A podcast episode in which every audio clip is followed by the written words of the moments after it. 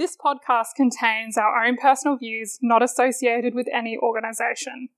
Coronial contains descriptions of death inquests that may be graphic and disturbing to some listeners. Discretion is advised.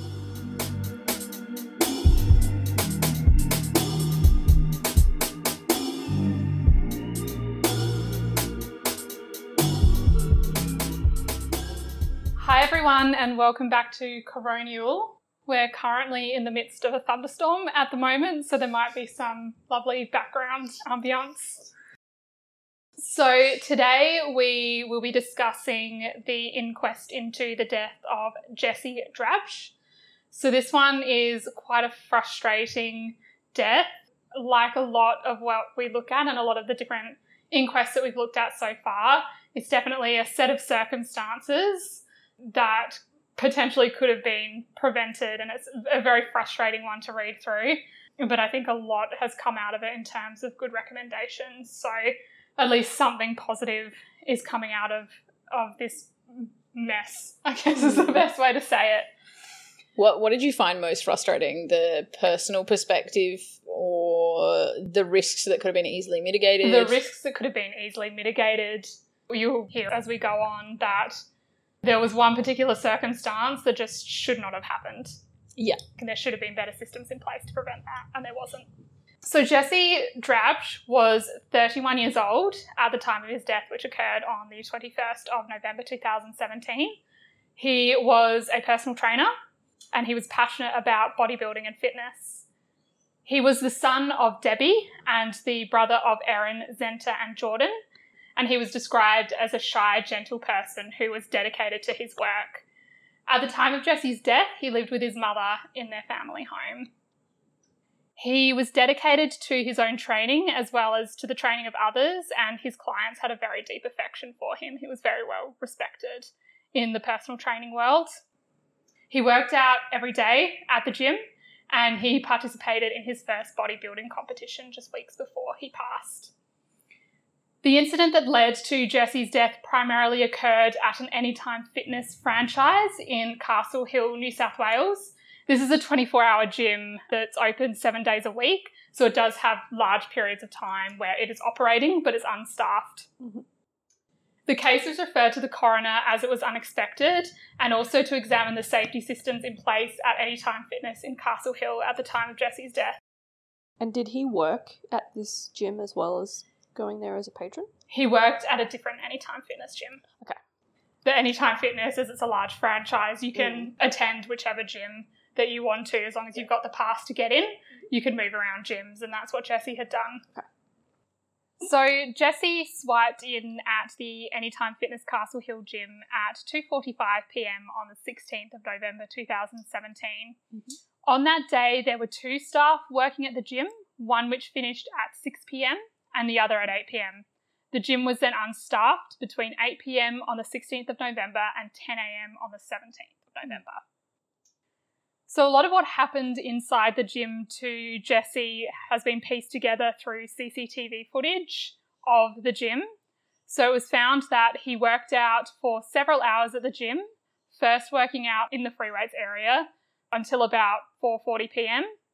He then went on the cardio stairmaster machine for about 30 minutes, and then he stretched for about five minutes and spoke on the phone with an unknown person for another five minutes. Mm-hmm.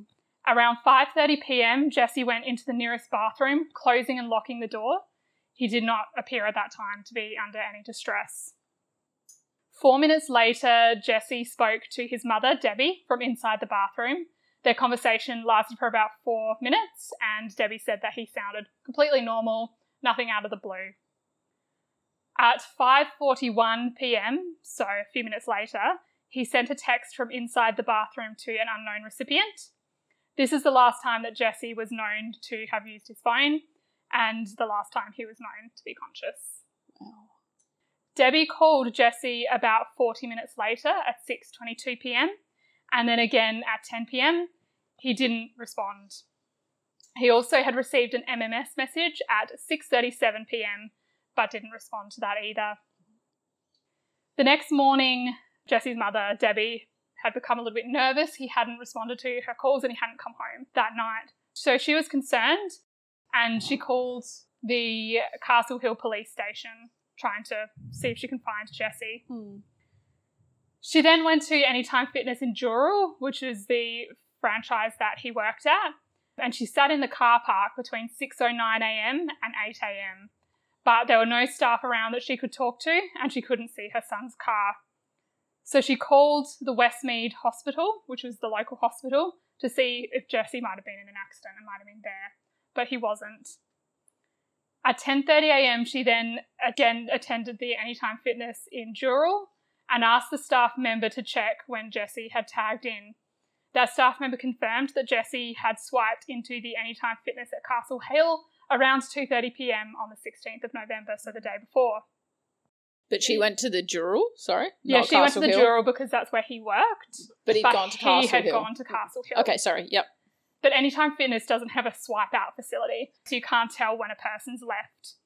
So at 11:49, Debbie called the Castle Hill police station to report Jesse as missing, Mhm. and then she phoned the Anytime Fitness in Castle Hill and asked the staff member to check their CCTV footage.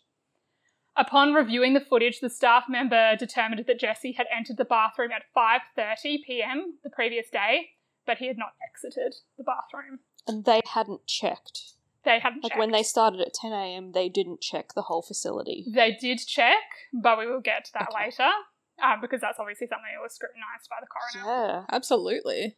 So the staff member knocked on the bathroom door, but there was no response.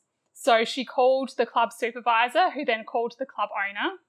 The club owner told that staff member not to break into the bathroom, but instead to call the police and wait for them to arrive. So this staff member called the Castle Hill police station, and at approximately 2:05 p.m., which was an entire hour after it was first realised that Jesse was still in the bathroom, police gained entry to the bathroom and found Jesse lying on his back, where he was unconscious but breathing. Oh, wow. He was frothing at the mouth. Uh, he'd been incontinent and was bleeding from his head, and there was also some blood around his nose or mouth. Jesse had been at that point in time in the bathroom for over 20 hours by the time he was found, which is just I can't believe they didn't break in, but we'll, Yeah. I'm sure we're going to come to that, so Yeah. that's fine. I'm just gonna I'm gonna be patient. Just hold this rage inside until Yeah. you I get know, to it's, it. it's very, very frustrating. So the ambulance was called at 2.06 p.m., so straight after the police found him, and it arrived at 2.18 p.m. The paramedic recorded that Jesse had a glucose level of 1.2.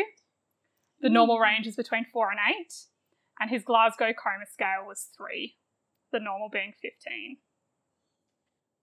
Do you want me to talk about what a Glasgow yeah, it'd be great if you is? could explain what that is. so it's a scale up to 15 but the lowest score you can get is is 3 because each segment there's 3 segments the minimum score you can get is 1 so he Okay. is comatose but not dead okay. Right. And a glucose level of 1.2. Could you explain that a little bit? well you said a normal level should be between 4 and 8 Yep. and so 1.2 is dangerously low it is a level that will have significant effects all of your cells in your body use glucose as a energy source. So without that in your bloodstream they're not able to utilize that. Some body tissues can use non-glucose sources for energy but certainly the brain can mm-hmm. only use glucose. And so without glucose your brain has significant risks of not functioning. And hence you get neurological signs and symptoms that your brain is not functioning such as coma or the fact that you mentioned that he had urinated uh, and been incontinent is suggestive that he'd had a seizure potentially Yes, and that and that's something they talk about a little bit more. As as I said, obviously no one saw what had happened, but there's definitely some theories from some experts that were expressed during this report. So they found Jesse. Um, the paramedics administered glucose intravenously, and Jesse's blood sugar levels increased. The paramedic observed spray on the wall, which appeared to have been spat out of Jesse's mouth, and so the paramedic, as you said, Georgie, was of the opinion that he might have had a seizure and that the spray and facial trauma were consistent with Jesse falling and landing on his face. Right. But he was found on his back. He was found on his back. but he was bleeding from his head or face so he Yes. hit himself and Hit his head on the way down, or Yeah. hit his head when he fell down and rolled over. Has bit or something and sprayed Yeah. blood onto the wall. So Jesse was then flown by care flight to Westmead Hospital. On the flight, he was intubated and his glucose level was recorded as 4.6, but his Glasgow coma scale level remained at 3. At 3:35 p.m., Jesse arrived at Westmead Hospital, where he was sedated, intubated, and admitted to the intensive care unit. In a progress note, which was made on the 19th of November, so two days later, it was recorded that the trends, EEG, and CT result at admission point to significant brain damage from which recovery to normal state will not be possible.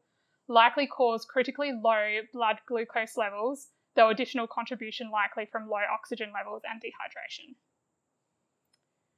So on the 21st of November, which was four or five days after this happened, and after extensive medical advice, Jesse's family decided to withdraw his life support. He was pronounced deceased at 2:25 p.m. that day. So, following the discovery of Jesse in the bathroom at Anytime Fitness at Castle Hill, police conducted a search on his gym bag. In that gym bag, they located an empty blister packet of Clenbull clenbuterol tablets, which is a product said by its manufacturer to increase muscle bulk and decrease body fat.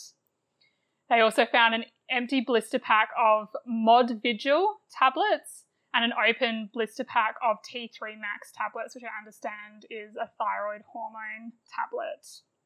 So, clenbuterol, from my very brief research, is a class of drugs called a beta 2 agonist, primarily used in asthma to open up bronchial airways, but also has been approved in certain areas of the world for muscle growth and fat reduction in humans because it has some similar properties to those of anabolic steroids. So, not losing weight overall, but bulking More up essentially. Bulking. Mhm. That wouldn't be an over the counter product? Uh, I don't even know if it's approved for use in Australia, Oh, so I okay. don't even know how Right. one would obtain it in Australia. And I guess Emma's going to touch on that. We'll touch on that a little bit later. Anyway, and then the other that you mentioned, uh, I'm going to go with the generic name, which is M- Modinafil, is another medication that's actually used primarily for sleepiness. So Oh. prescribed to people who have narcolepsy. But also, Wikipedia tells me it can also be used for shift work sleep disorder, which I need. Uh, but again, I don't even know whether this is licensed in Australia or not. And it is a pro psychostimulant medication, but unclear the exact way that it works. But it's thought to increase dopamine, which increases your awakeness. In Right. terms of its use in weight loss, I think it's about that ability for him to have then been exercising and those kinds of things. hmm And being able to work out for several hours at the gym Time. every day. Yeah, I was Yeah. thinking that that seems like a long time a to very be long working stretch out. of time. And he'd also worked that morning as a personal trainer, so he'd been exercising all day. And so the fun fact I found about modafinil is that it is contraindicated for use concurrently with ecstasy. So if someone is abusing it and also likes using party drugs, it can be dangerous. So presumably, if you're not being Mhm. prescribed this by a doctor, um, then that can also be one of those extra risk factors. And it seems like it has a lot of both these meds have a lot of interactions with other medications, making them both requiring significant oversight for their use because Hmm. you're going to have impacts with any other meds taken. And so even the safety of taking these together, I'm not entirely sure of. Mhm. And then T3 is just a type of thyroid hormone. We can make thyroid hormones synthetically to replace the natural body's function. So typically T4 is prescribed for people who have low thyroid activity and your thyroid's just involved in your metabolism. So if you over increase, you end up increasing your general metabolism, which makes you more alert, more energetic, metabolize your energy stores quicker, which can lead to weight loss but can give you those negative effects of being hyperactive, such as fast heart rate, feeling Hmm. anxious, feeling palpitations as well. So, again, it's not all pros. There are Yeah. significant cons with that. So, in addition to the medications that were found in Jesse's gym bag, the police also searched his car and found numerous unopened short needle insulin syringes and another empty blister pack of the T3 tablets. So, in addition to all of that that was found by the police, the family did also find a partially used Novo rapid insulin pen in Jesse's gym bag, which was Oh. overlooked by the police. So, it doesn't look like he's taking anabolic steroids, he's taking Clenbuterol? Clen- clenbuterol. that acts like an anabolic steroid. Interesting. Yes. And he's not diabetic. He is not diabetic. Okay. On the evidence provided to the coroner, Jesse had a substantial history of performance and image enhancing drug use in the years prior to his death, including the use of non prescribed insulin. He had acquired or sought to acquire insulin on at least four occasions in 2016, and there are numerous occasions where he searched and reviewed information regarding the use of insulin on the internet. Did the inquest explain why insulin Mm. is helpful in performance enhancing? They don't go into the details, they just say that it is something that's generally abused by bodybuilders rather than the general gym goer. Okay. But in terms of the effects of it, no, they don't go into that. Okay. Uh, Jesse's research of insulin also happened on the date when he was last seen conscious in the gym. So on that day, he searched on his mobile phone insulin before cardio and accessed a variety of online forums in relation to that topic and researched that for about 10 minutes. And so my thought there is he was either checking it was safe or checking to see whether it would have any effect on his That's right. body. Checking is this going to work to Exactly. help me look better? And that's right. He was more so checking is this like a good thing that I should do to bulk up? Right. And actually, a lot of the forums that he looked at said mixed things about the efficacy of That using insulin before so cardio. concerning. So, this evidence, coupled with evidence from witnesses who stated that Jesse had in recent months put on a lot of muscle, the coroner concluded that Jesse had been self administering insulin and that on the 16th of November 2017, he developed hypoglycemia and fell unconscious as a result of the self administration of insulin. Right. The substances acquired by Jesse during this period were procured from websites, which were hosted behind proxy servers, so the websites were untraceable by the police. Jesse had not disclosed to his primary doctors that he was using or considering the use of insulin. He had never been diagnosed with diabetes or prescribed insulin by a doctor. He did divulge that he was or had been taking anabolic steroids, protein supplements, iron supplements, and testosterone. He did have a diagnosed history of low testosterone, possibly from past steroid use, um, and had been taking illicit testosterone supplements for years. On multiple occasions, Jesse was advised by his doctors against the use of the supplements he was taking. They said things to him like this was destroying his life and could cause life threatening complications, but Jesse was not willing to stop. Uh, so I did some research. So using insulin increases your glycogen stores and mm-hmm. reduces the catabolism of your muscle when you're exerting yourself. And so it allows you to essentially bulk, Bulk up up still. faster. And the way that bodybuilders do it is something called a hyperinsulinemic clamp, where you're having glucose and insulin simultaneously whilst exercising to again increase your muscle bulk. Right. It just seems inherently dangerous. It does. It does, and like you also just increase your muscle bulk by exercising. Yeah, it just takes longer.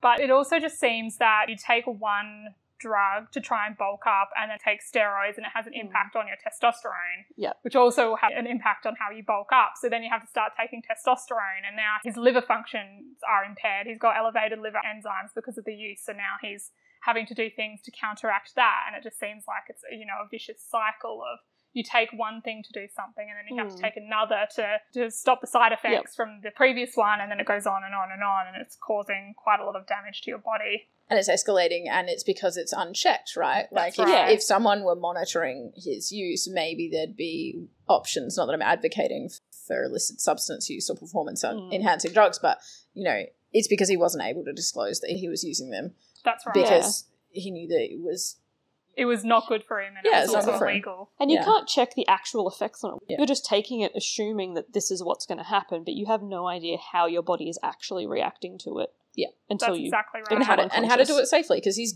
he's googling. You know, there might be some general idea of how to do it Hmm. safely, but it's not necessarily going to be the absolute best answer for him. Yeah. And in the coroner's report, they found some notes on his phone that stepped through some of the different drugs that he was taking, and it seems like he'd got a regimen from a bodybuilder who had previously won an Australian title. Right. So it's obviously notes and, and different concoctions that have been passed down.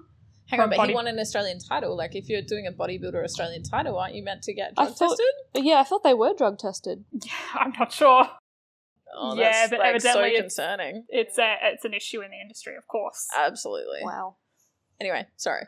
No, it's all very interesting. So, an expert, Professor Carter, was engaged to provide an opinion as to the likely cause of Jesse's hypoglycemia and initial loss of consciousness. In his expert opinion, there were numerous potential causes, although the most likely cause was the result of the administration of insulin. And he noted that the injected dose of insulin must have been quite large. Hmm. He suspects that Jesse had seizures secondary to the hypoglycemia, which may have exacerbated hypoxia to the brain, resulting in features of hypoxic encephalopathy that were found on brain imaging at Hmm. the scans at the hospital. It was his opinion that the prolonged hypoglycemia would result in radiological features similar to those described.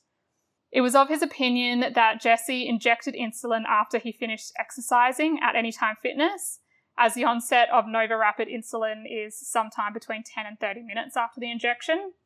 It is possible that the hypoglycemia developed within 10 to 15 minutes and that Jesse lost consciousness as early as 30 minutes after he had injected himself. Wow. Interesting, though, because had he gone out and come back in? No, he'd locked himself in the bathroom. So where was the needle? Because I didn't think they found a needle with him. That's a good point. I'm not sure if his gym bag was with him. Oh, but his gym bag had needles. The right. gym bag had the needle in it. Yeah. Yeah, I assume he had his gym bag with him. I thought all the needles were in the car, though. No, so the Novo Rapid needle was in his gym bag. The unopened other needles were in his the car. That's right, and the police overlooks the Novo Rapid. Okay, yes, cool. in his gym bag. So the forensic pathologist who performed the autopsy agreed that the self-inflicted injection of insulin initiated a chain of events which eventually led to hypoxic brain injury and death. In this inquest, the coroner sought to understand the prevalence of performance and image enhancing drugs, drug use in New South Wales and in gyms more generally, but noted that this is very difficult to gauge as there's not a lot of reliable data Mm. on the subject because it's not something that's openly talked about. The coroner noted that there was no evidence that the use of these drugs is any more prevalent in anytime fitness gyms than it was in other gyms around the country or other fitness chains. There was an expert, Dr. Yu, that was briefed by the court to give uh, expert opinion regarding performance enhancing drug use in Australia. Mm, Dr. Yu suggested that there is limited data on the subject, but the existing data shows that between 2 and 3% of high school age students have or do use performance enhancing drugs, What? which is scary to think about. Where are they That getting is- it from? If they're high school age. Well, I guess what is being included in those? in Exactly, terms because it of can just be performance like enhancing pre workout and then that end of the scale through to this illicit Mm. substance. substance yeah. abuse, which is on the higher Mm. end. But it's not uncommon for you to hear, you know, teenagers using pre workout. Yeah, that's true. Where's that line of cut off? And he's Exactly. Yeah. obviously got to the illicit end. Yes, but- he's a bit more yeah. at the extreme end. Yes, that's right. The most common type of performance enhancing drugs are synthetic testosterone or other synthetic hormones that mimic the molecular structure of testosterone. Interesting. Mm. These drugs are mainly used by males, which range from ages, teenagers, through to people in their 60s. So the main demographic of performance enhancing drug users are men between the ages of 20 and 30, but it doesn't discriminate in terms of Mm. professions and backgrounds. The majority of people using performance enhancing drugs are not doing it for competition purposes, but more so doing it to make gains at the gym, either increasing their strength or altering their appearance in some way. So it's not really to do with, you know, sports or being Mm. better on the sports field. It's simply just a an aesthetic thing. Mm. That's sad. It is really it's hard to sort of wrap my mind around it, to be honest. there's such a gym culture at the moment that you got to go to the Mm. gym, you got to be looking buff, but not Not to the point where you're putting your body at risk. Yeah. yeah, not so much that you need to be taking illicit substances to do so, but Mm. you know, clearly that does have an impact on people such Yeah, as Jesse, where that is so significantly important. And I guess that is his livelihood. He was, He was a trainer. yeah, he was a trainer, so he needs to look the part to be a trainer. Exactly. But and also, the- like, he'd be surrounded by those sorts of people. He'd be surrounded by people who are at the gym all the time, who therefore look a certain way. And if he's getting tired by the end of the day, then he's Mm. not going to keep up with the other trainers. So he's got to find something that's going to keep him energetic all day. Yep. Well, that's exactly right. So, Dr. Yu stated There was no accepted best practice for management by medical practitioners of patients who use or were suspected of using performance enhancing drugs. So, Dr. Yu in 2020 co authored a publication for GP guidance on the subject, Amazing. Awesome. which is Mm. But there's no specific training in relation to insulin use in this context. So, there is a stigma, particularly around non prescribed insulin use. So, that often presents a challenge for GPs in trying to engage with these issues with their patients. Yeah, and that's obviously relying on the fact that their patients are telling them the truth about the drugs Exactly, that they're taking, which isn't necessarily going to happen. No, especially when you're getting to this end of Mm. drug abuse. And there was some discussion in the coroner's report about how it's not necessarily evident by looking at a person whether they are using performance enhancing drugs. Like we often Yep. have this mental image of what it would look like, you know, these big steroid users who are Mm. looking super muscular, but that's not always the case. And Dr. Yu did that generally people who use performance enhancing drugs express an intention to continue using it, no matter what the risks are. Right, so even They if they were that. told about the risks and this is what might happen, they're still They perfectly willing to accept those risks. They often are just like, I, I still want to use it, and that was the case with Jesse. Because I guess the side effects for him, it's not really affecting his day to day life, Yeah. Mhm. from what it seems. That's he's still exactly working, right. he's still going to the gym, he's still yeah, He's- living his normal life Exactly right. until he's not. and it um, absolutely seems like he made a mistake in calculation. Like, Yes. he overdosed himself on insulin. It doesn't sound at all intentional. No, and if that was the finding that it was Yeah. not intentional. But it was Dr. Yu's opinion that the most effective way of preventing or even just educating people about the use of performance enhancing drugs would be to disseminate information more widely Hmm. in gyms and in the communities where it's happening, because that's just not being done. It's very covert. Yeah, I was going to say, I don't think I've ever seen any kind of information in a gym No. About performance enhancing drugs and their their safety risks, which absolutely should be up on the walls. Exactly. And so that was one of the recommendations that came out of this report. So, I mean, I go to the gym quite regularly. I'm definitely going to be keeping my eye out Mm. to see if that information does start filtering through. So, of course, this coroner's report went into that aspect of the actual use of performance enhancing drugs, but it also scrutinised the different bathroom check procedures. As in, there were none. wait, wait, I've forgotten all about that. Oh my The god, we need to come back to that he and was in say there for essentially 24 hours. they knew he was in there because he'd never left, and yet Yep. they still refused to break in despite there being no response. Like, I, I And it was- cannot understand the reasoning behind that. Yeah. I mean, the court just said the reasoning behind it was not a good one, but basically, the owner of the gym told the staff member not to break in, and he said that because apparently the two staff members that were on that day were quite young.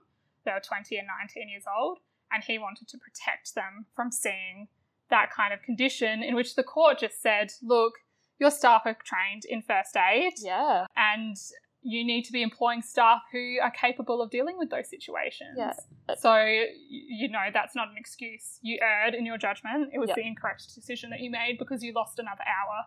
Yeah. They were still there and employed at the time that Jesse ultimately was found, so they're still Yes. going to be traumatized by that event Mm. either way. Exactly. It's probably going to make them feel worse. yeah, what kind of that they trauma are they going through? The fact that they left a human being for an Mm. hour versus having been in there to call an ambulance quicker. And done it more proactively, or even just calling an ambulance on the spot. Like, Yeah. Yeah. not just calling the police and then adding that extra hour on to call the ambulance because they knew something was wrong. He wasn't answering. Yeah. They knew yeah, he was they in the knew he was bathroom in there. Yeah. and that he wasn't answering. The door was locked. It's never going to be a good thing. And You're not sitting in there by yourself, not answering the, No, exactly. the hour that was lost doesn't seem like it was going to make an ultimate change to this outcome. But the fact that someone would say, no, don't help someone in Mm. need because you're young. They work in a gym and they're over the age of 18.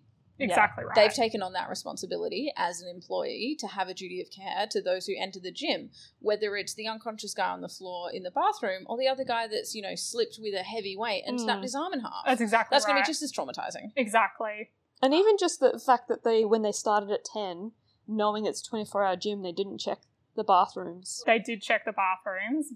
So at the time of his death, Anytime Fitness Castle Hill didn't have a system in place for recording which bathrooms had been checked and cleaned by staff Right. or external cleaners. And staff were not given training on what to do in the event that a bathroom door was locked and they could not get access.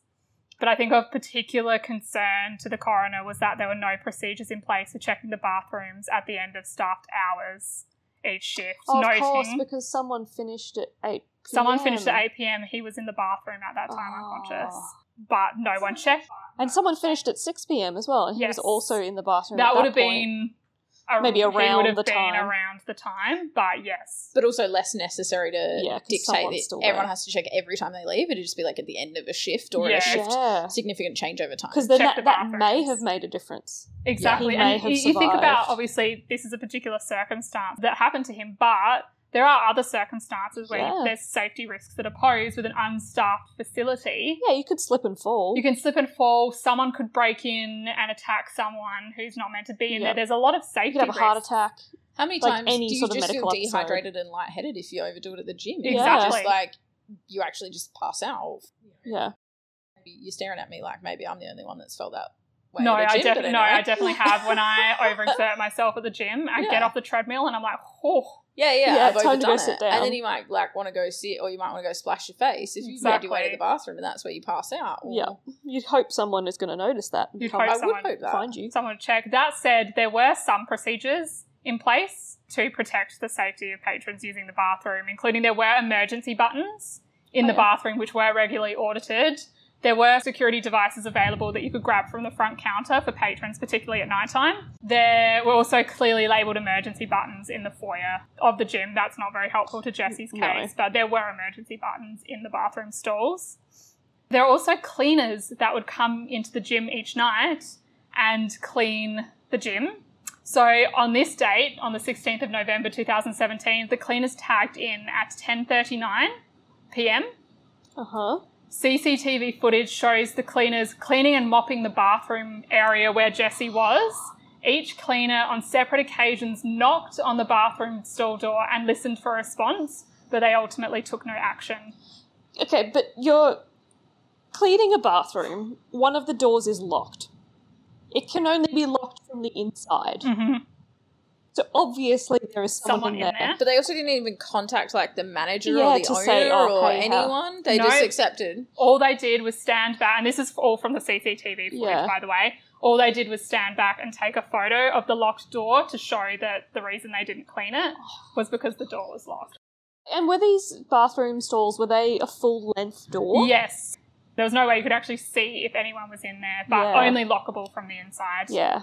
And so I feel like that's an issue as well, the fact that you can't just look under. Or that there isn't a key for access. Like if there's no Yeah. one responding, they should They should they have, should a, have key. a key for access, and you just you let yourself in, and that's part of knowing that you're in a gym that has a public toilet. If you Yeah, don't like respond, the worst case scenario is you open coming the in. door on someone while they're on the toilet and they'll be a bit annoyed.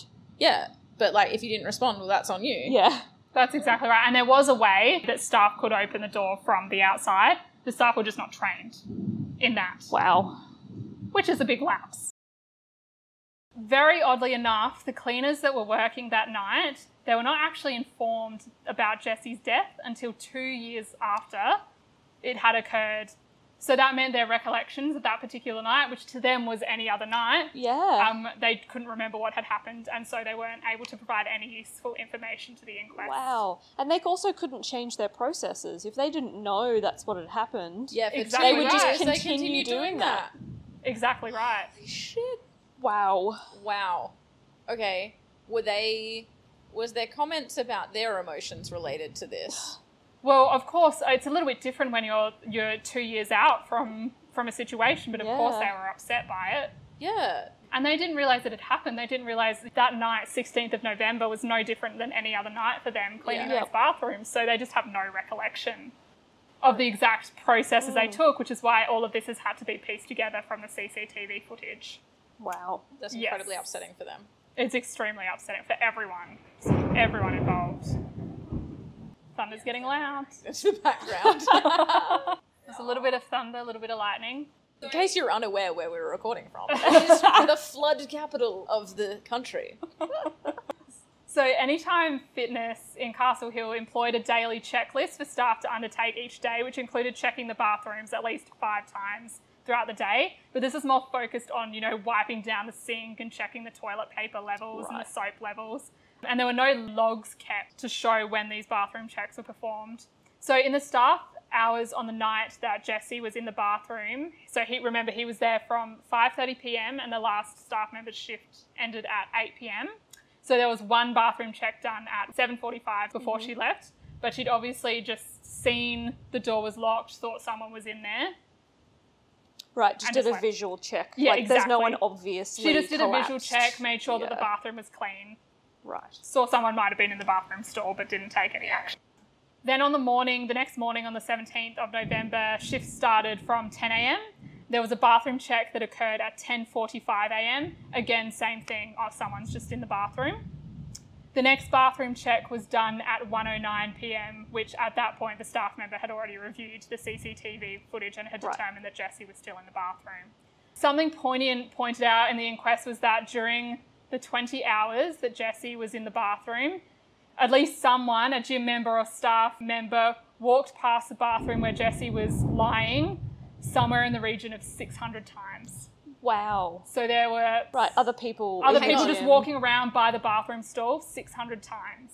But also, so this is a relatively busy gym. It's a relatively Mm. busy gym, lots of people going to the bathrooms So the Yeah. concept of that one stall door being shut for the entire for the time. entire time is You would And- think and that I you guess would notice. as a, as a patron, you're going in the bathroom to get changed. Maybe you leave. It's not unusual for someone to be in the stall the whole Yeah. time, and then you leave the bathroom and you assume that person also did. So when you go back in to say get changed again, and it's still closed, you think, oh, someone else must be in in there. now. Especially if it's a busy gym, yeah. people coming and going. That's right. No one's keeping tabs on anyone else. But six hundred times Wow. in twenty hours. It's just hard to fathom. It's just hard to fathom. Especially I because those kinda- 20 hours, part of that was the middle of the night. yeah, I was kind of imagining that like it was pretty quiet. No one really Yeah. noticed that he was not there. And again, okay, well, when it's really busy, also same concept that you might not Mm. notice that he's not there. But That's exactly right. But just to think that that many people were walking by while this man Yeah. was lying unconscious on the floor. yeah, Which, And if, no the, one knew. if the stalls didn't have a complete door, Exactly. they would have noticed. Someone would have noticed that someone was lying on the floor. unconscious on the floor. Yeah. Exactly. But I guess was it a bathroom that maybe had a shower in it or something? Yeah, it had different okay. change rooms and different Yeah. things. So it had like diff- I think like six different cubicles Yeah. in it between toilets and showers. And I'm not sure if he was in a toilet or a Or change shower. room, but it's Yeah. similar, similar But- sort of thing there. Full closed door for privacy. you know? Yeah, which, Makes some Um, sense. yeah, but Again, at they the don't same expect time, most people to pass out in the bathroom. No, Well, but that's it is right. entirely possible. Yeah. It is, and, and it was something I was sort of thinking about because you often do see those gaps Yeah. underneath Yeah. the, the bathroom floor, uh, the toilet cubicle doors, and it makes sense Yeah. now as to why they're there. There was some commentary about, you know, the compl- there's different obviously compliance standards about this and and meeting safety standards. It was something like if if you could lie on the floor and see up and see like the bottom of the, to- the like the top of the toilet, like it's potentially not compliant with the Oh, privacy, privacy. standards. But the coroner did sort of say, well, I think that a three centimeter, just a little Yeah. Gap at the enough. bottom is Yep. enough. And she commented that I think that the risk there, or the benefits far outweigh the risks in those circumstances to have a three centimeter gap at the the bottom of the door. Privacy be damned. If someone's going to lie on the floor and look up, it's a bit. I of a think you'll concern. probably notice them if you're Exactly. conscious. You'll see someone's head poking through the bottom of the door, and exactly. you'll But probably the kick reality, them in the head. the reality in this circumstance, if if that gap was there, Yes, they could have they visually could have seen checked. him. Even if the owner said don't open the door, they could have still looked and been like, okay, well, no, No, he was actually, actually, we need in to there. call the ambulance Yeah. now. Presumably, if they'd seen him, they weren't calling the owner. They were just Well, calling yes, an true. ambulance.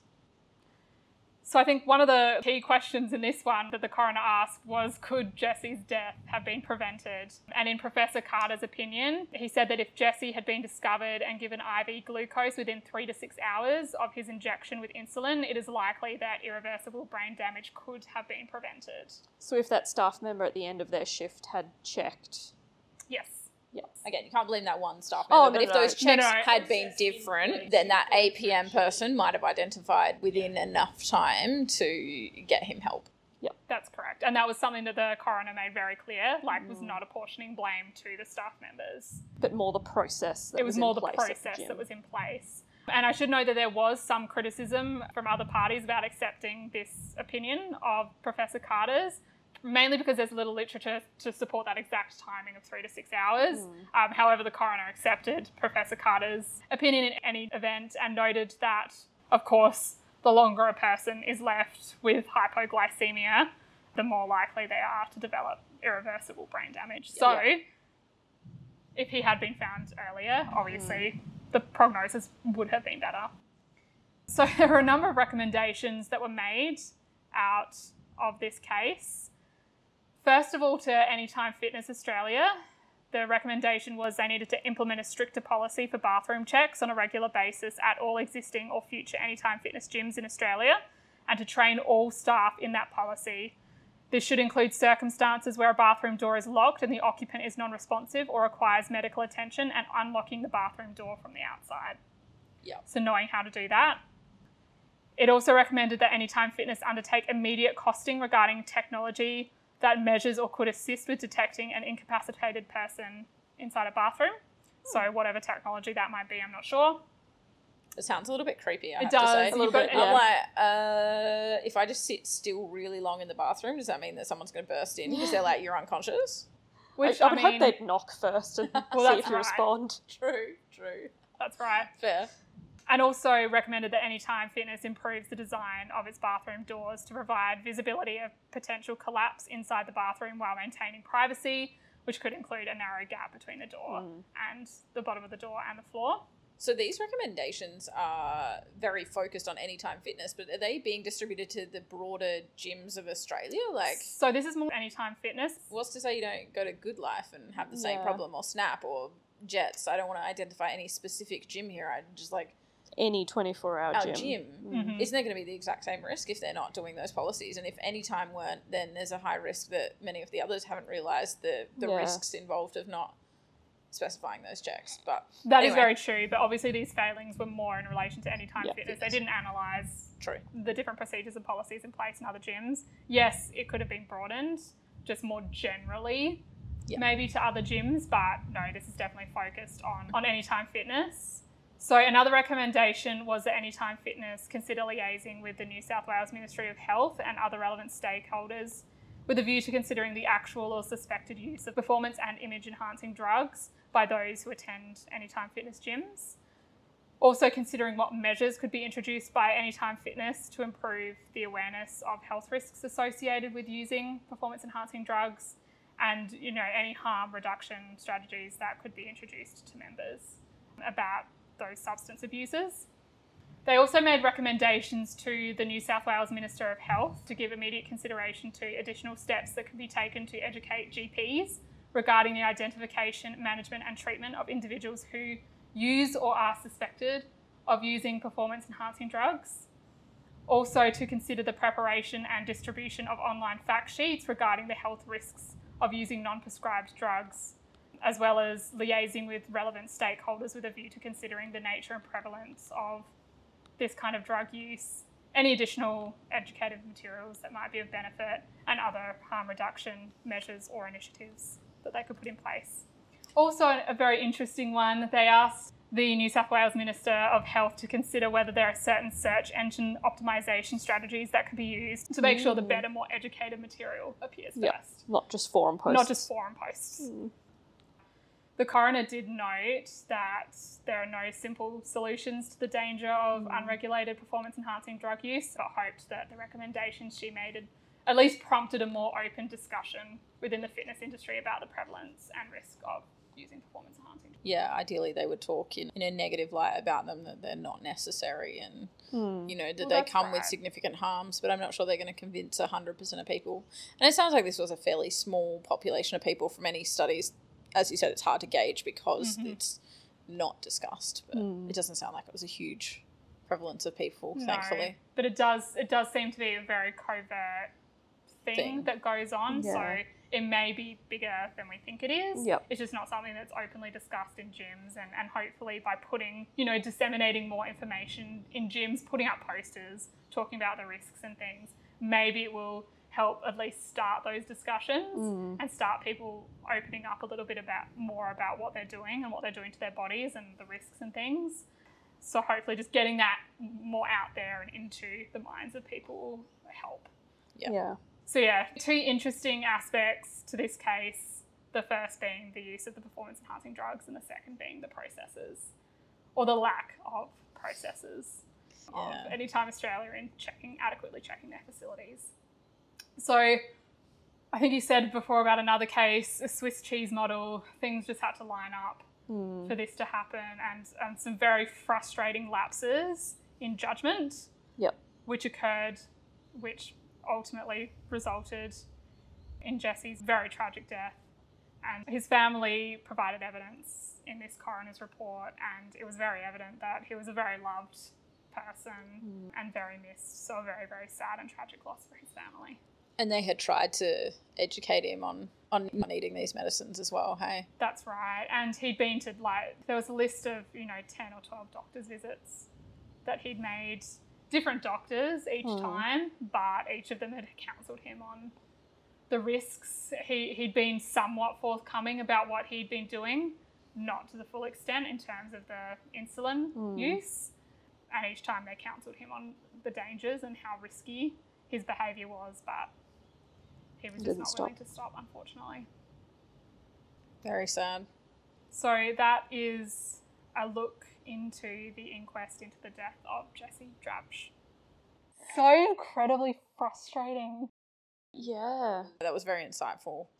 Performance enhancing drugs. Uh, it's not something I know anything about Mm, because it's never really something I've even thought about being that prevalent in the community in Australia. But you know, clearly it is, and clearly it's something that needs addressing. And I Mm. agree with you. You know, definitely want to see signs up in gyms and Mhm. stuff like that to try and encourage people to speak up to try and at least increase the safety of it. If you're not Mm. going to stop, let people help you be as safe as you possibly can. That's exactly right. Mm. Talk to your GP, be transparent about what you're doing, and they can, you know, point you in the right direction in terms of drug interactions and safety. Yeah. When you're using And even if it's a 1% of people who go to that gym who are using any kind of performance enhancing drug, that's still worth having signs up Absolutely. to ho- help that 1%, if that's Well- what the proportion is. 600 people walked past that bathroom with Jesse, so if it's only 1%, there's still six Mm. people that walked by that were, you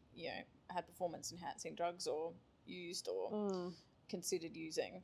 That's right. And there was some discussion in this report about the prevalence. As I said, very hard to gauge. Mm. The the owner of this particular franchise said it just doesn't happen in our gyms. Very, very rarely does it happen. And his rationale for that was because often this substance abuse happens in bodybuilders who lift heavy weights and it, you know, fitness centers like Anytime Fitness, they cap their weights at like 60 kilos. He was saying, Oh, well, right. why would bodybuilders who are lifting hundreds of kilos go to a gym where you can only lift 60 kilos? The coroner threw that out and said that was that was not an Yeah, indication like, of, s- of people not using performance enhancing Yeah. drugs in these gyms. saying that someone isn't that- using it, you can't see people at 24 7. No, that's exactly right. Like, they could be doing it while no one's, none of the staff But are also- there.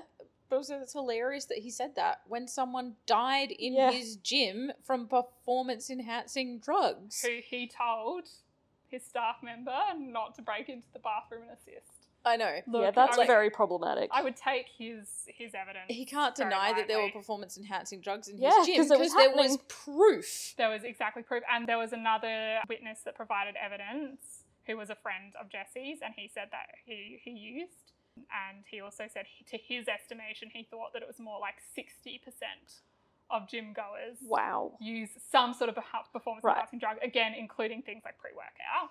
Yeah. Yeah. Which, And that's obviously the people that they know. Yeah, I was going to say he's Who, probably got you a know, they're in that biased sort of opinion as circle. well Yeah. if he's using them. that- But yeah. still, Exactly. So his is probably on the higher scale. But you Yep. think about it, the amount of people I know who go to a gym and use pre workout, use those shakes before they go to a gym, it's Yeah. so common. Yeah. Not to the extent of self injecting insulin, but it obviously does happen. And uh, Jesse's friend said that he was to that level and that he had a couple of other mates that worked out of the gym that were at that level as well. So it's maybe not as uncommon as we think it is. All right. Thank you very much. thank you. Thanks very much. See everyone next time. All right. Bye. Bye. Bye.